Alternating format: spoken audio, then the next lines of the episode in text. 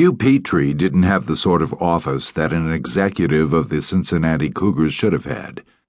There was a regulation NFL football sitting on the couch like a big brown button, but the couch was covered in satin, and the rug beneath it was a genuine kilim in pale rose. There were framed 8 by 10s on the wall, autographed portraits of famous athletes. But there was also a small photo of Jonathan Winters dressed as Maude Frickert, on the corner of a chrome and glass desk, and a triptych of the Three Stooges by the louvered windows. None of this would have been unusual in a different office. Only the men who ran this business weren't noted for their sense of fun or style.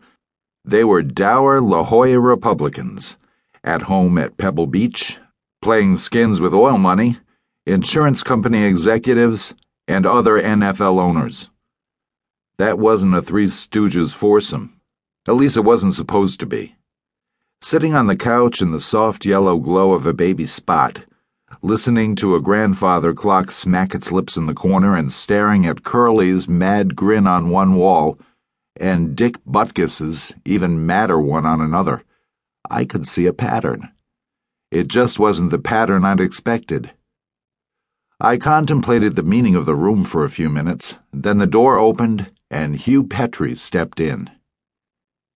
Thanks for coming, Stoner, he said without giving me much of a look.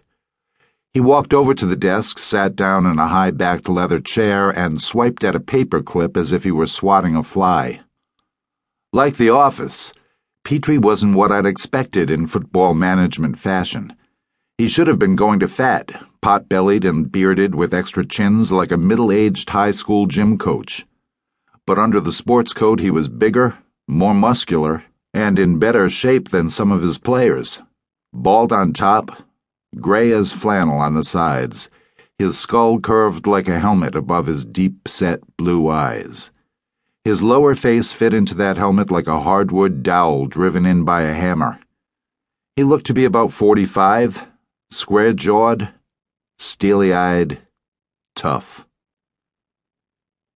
Tell me all you know about football, Petrie said, peering out at me from beneath his helmet like brow.